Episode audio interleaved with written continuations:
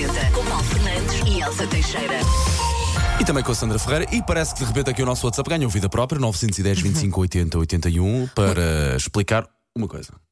Se vai, se, se nas férias é mais team, restaurante, restaurante, restaurante, restaurante e não quer saber, ou se mesmo assim, qual Sandra Ferreira, Sim, eu, eu tento um equilíbrio, não é? É, pá, eu à sou- hora de almoço, normalmente comemos qualquer coisa leve em casa, umas saladas, eh, porque normalmente não passa a hora de almoço na praia. ok. Eh, e depois à noite, sim, gostamos de vez em quando experimentar assim uns ok. restaurantes diferentes. eu, sou, eu vou mais com tudo. Para mim é sempre as refeições todas. Em, em férias é sempre fora. Deixa eu ouvir é o nosso é. ouvinte Mário Cavaco. É 80, bom dia deste Alentejo, que já estamos aqui com quase 30 graus, às 8h20. Ui.